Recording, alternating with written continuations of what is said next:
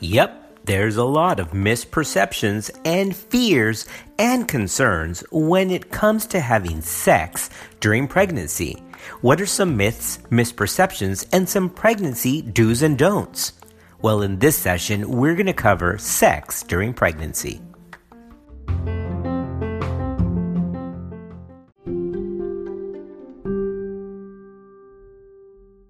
Pregnant women and their partners often ask whether or not sex is allowed in pregnancy and what consequences may result from engaging in sexual activity.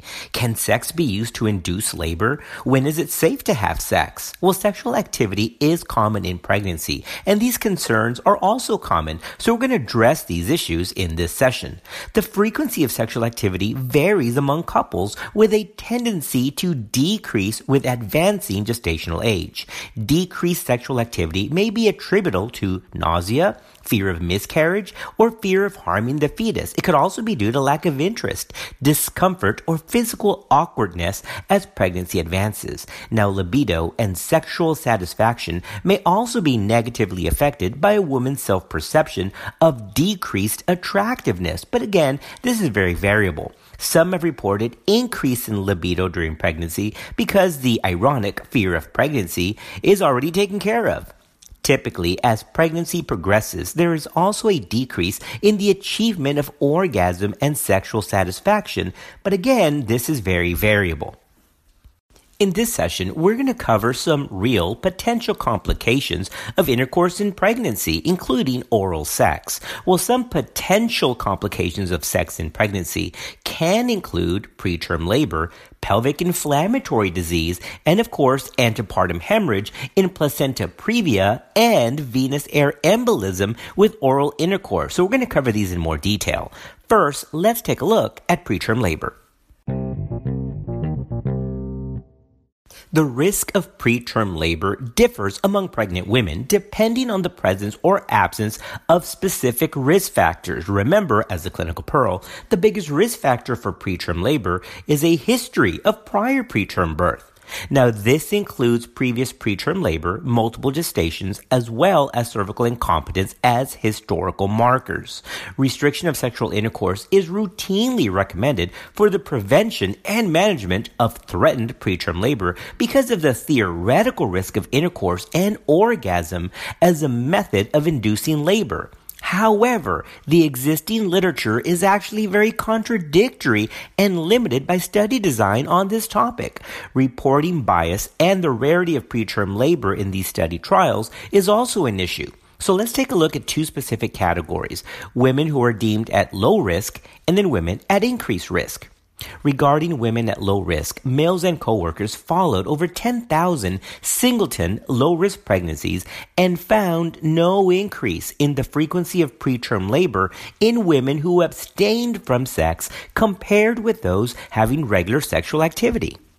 Okay, so here's where the data gets confusing because Verma and Chabra also followed 140 pregnant women at over 28 weeks gestation and found that women who had sex and symptoms of lower genital tract infection did have a higher incidence of preterm labor compared with women with sexual activity, but no symptoms. So that's a clinical pearl. It might be the infection, which is a big covariable. A multi-center prospective study compared the rate of preterm delivery in women who had frequent intercourse defined as once per week or more with those who did not. Frequent intercourse was associated with an increased risk of preterm delivery, but only in the subset of women colonized with mycoplasma or trich vaginalis. So, women with low risk pregnancies who have no symptoms of vaginal discharge or other vaginal infections or evidence of lower genital tract infection by screening should be reassured that sex does not increase the risk of preterm delivery.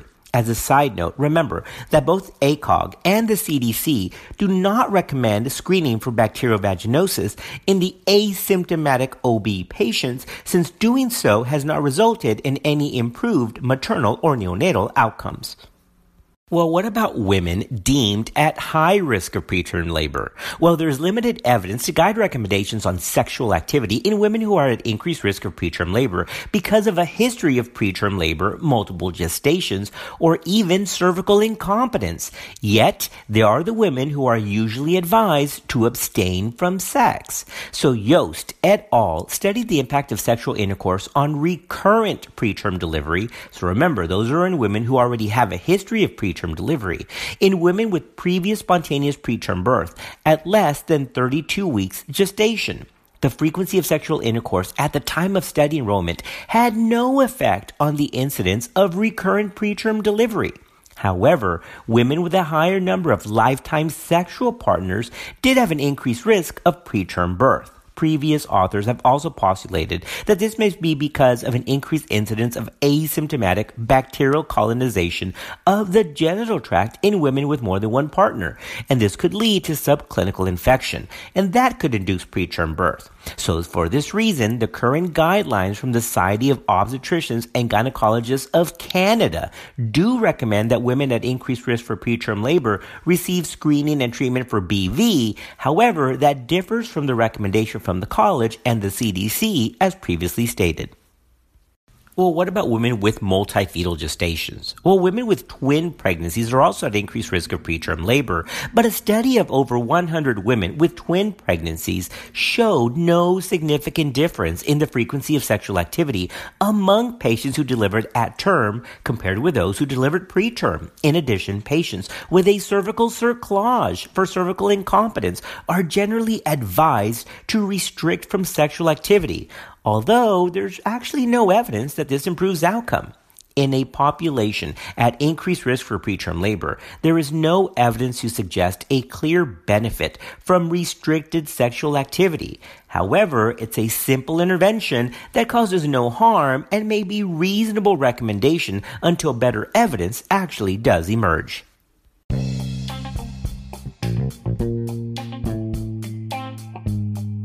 Hey, let's take a quick break and let's come back and talk about pelvic inflammatory disease. Can that happen during pregnancy? Let's find out.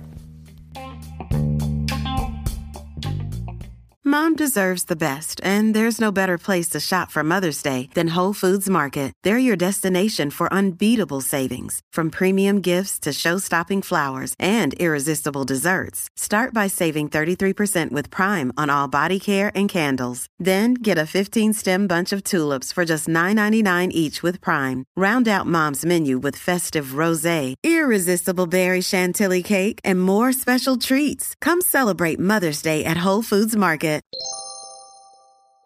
A common misperception is that pregnancy is protective against STIs and PID. Now, this is not only false, but it can also contribute to a delay in treatment with substantial maternal and fetal consequences. Now, theoretically, pregnant women should be at decreased risk for developing PID because of the natural barriers to ascending infection created by the mucus plug and the obliteration of the uterine cavity by the fusion of the decidua capsularis and the decidua parietal layer by the 12th week of gestation. However, the upper genital tract is still at risk for ascending infection in the early first trimester up until 12 weeks, and chronic upper genital tract infection can recur during pregnancy. A retrospective large chart review showed that PID and pregnancy can actually coexist in adolescents in the first trimester and should be on the differential diagnosis for pregnant patients presenting with abdominal pain,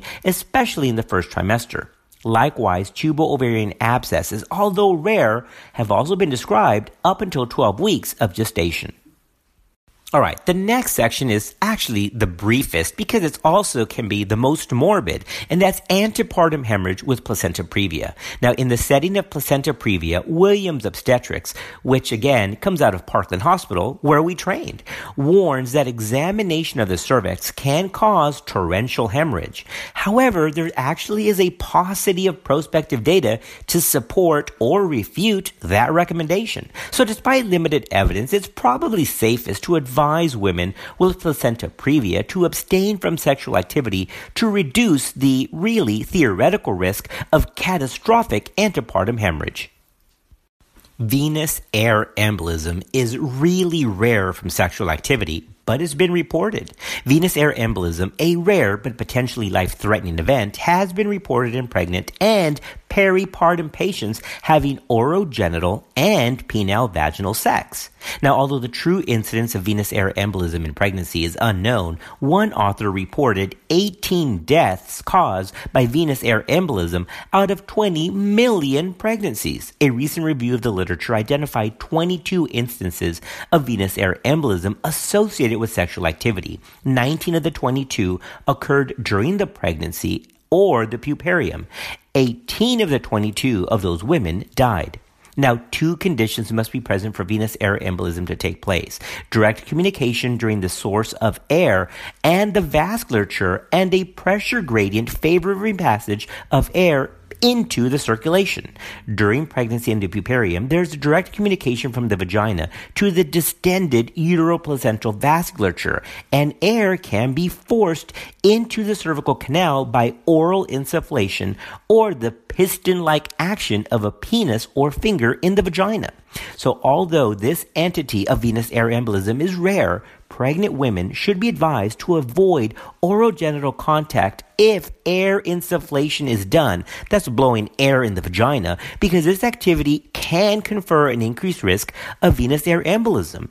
Also, penile vaginal sex, while especially in the rear entry position, where the level of the uterus is above the level of the heart, may also increase the risk of air embolism.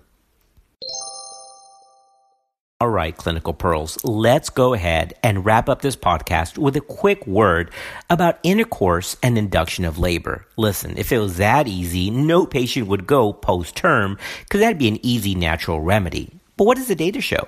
Well, at term, nipple and genital stimulation has been advocated as a way of naturally promoting the release of endogenous oxytocin and prostaglandins released in semen as a method of cervical ripening and induction of labor. There is limited literature available, but overall, there is actually no evidence to support the theory that sex at term has any effect on the Bishop score or on actual induction of labor.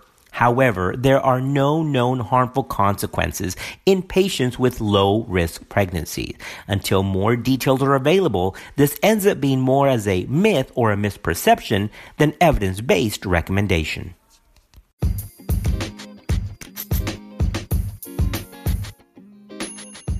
All right. That wraps up our podcast. Data and the information for this session came from two published articles. The first is by Claire Jones, who published on the subject, and the second is by Nicole Yost. Incidentally, Dr. Yost was my chief resident when I was an intern. She became the subsequent maternal fetal medicine fellow also during my residency at Parkland Hospital. Thanks for listening. We'll see you next time.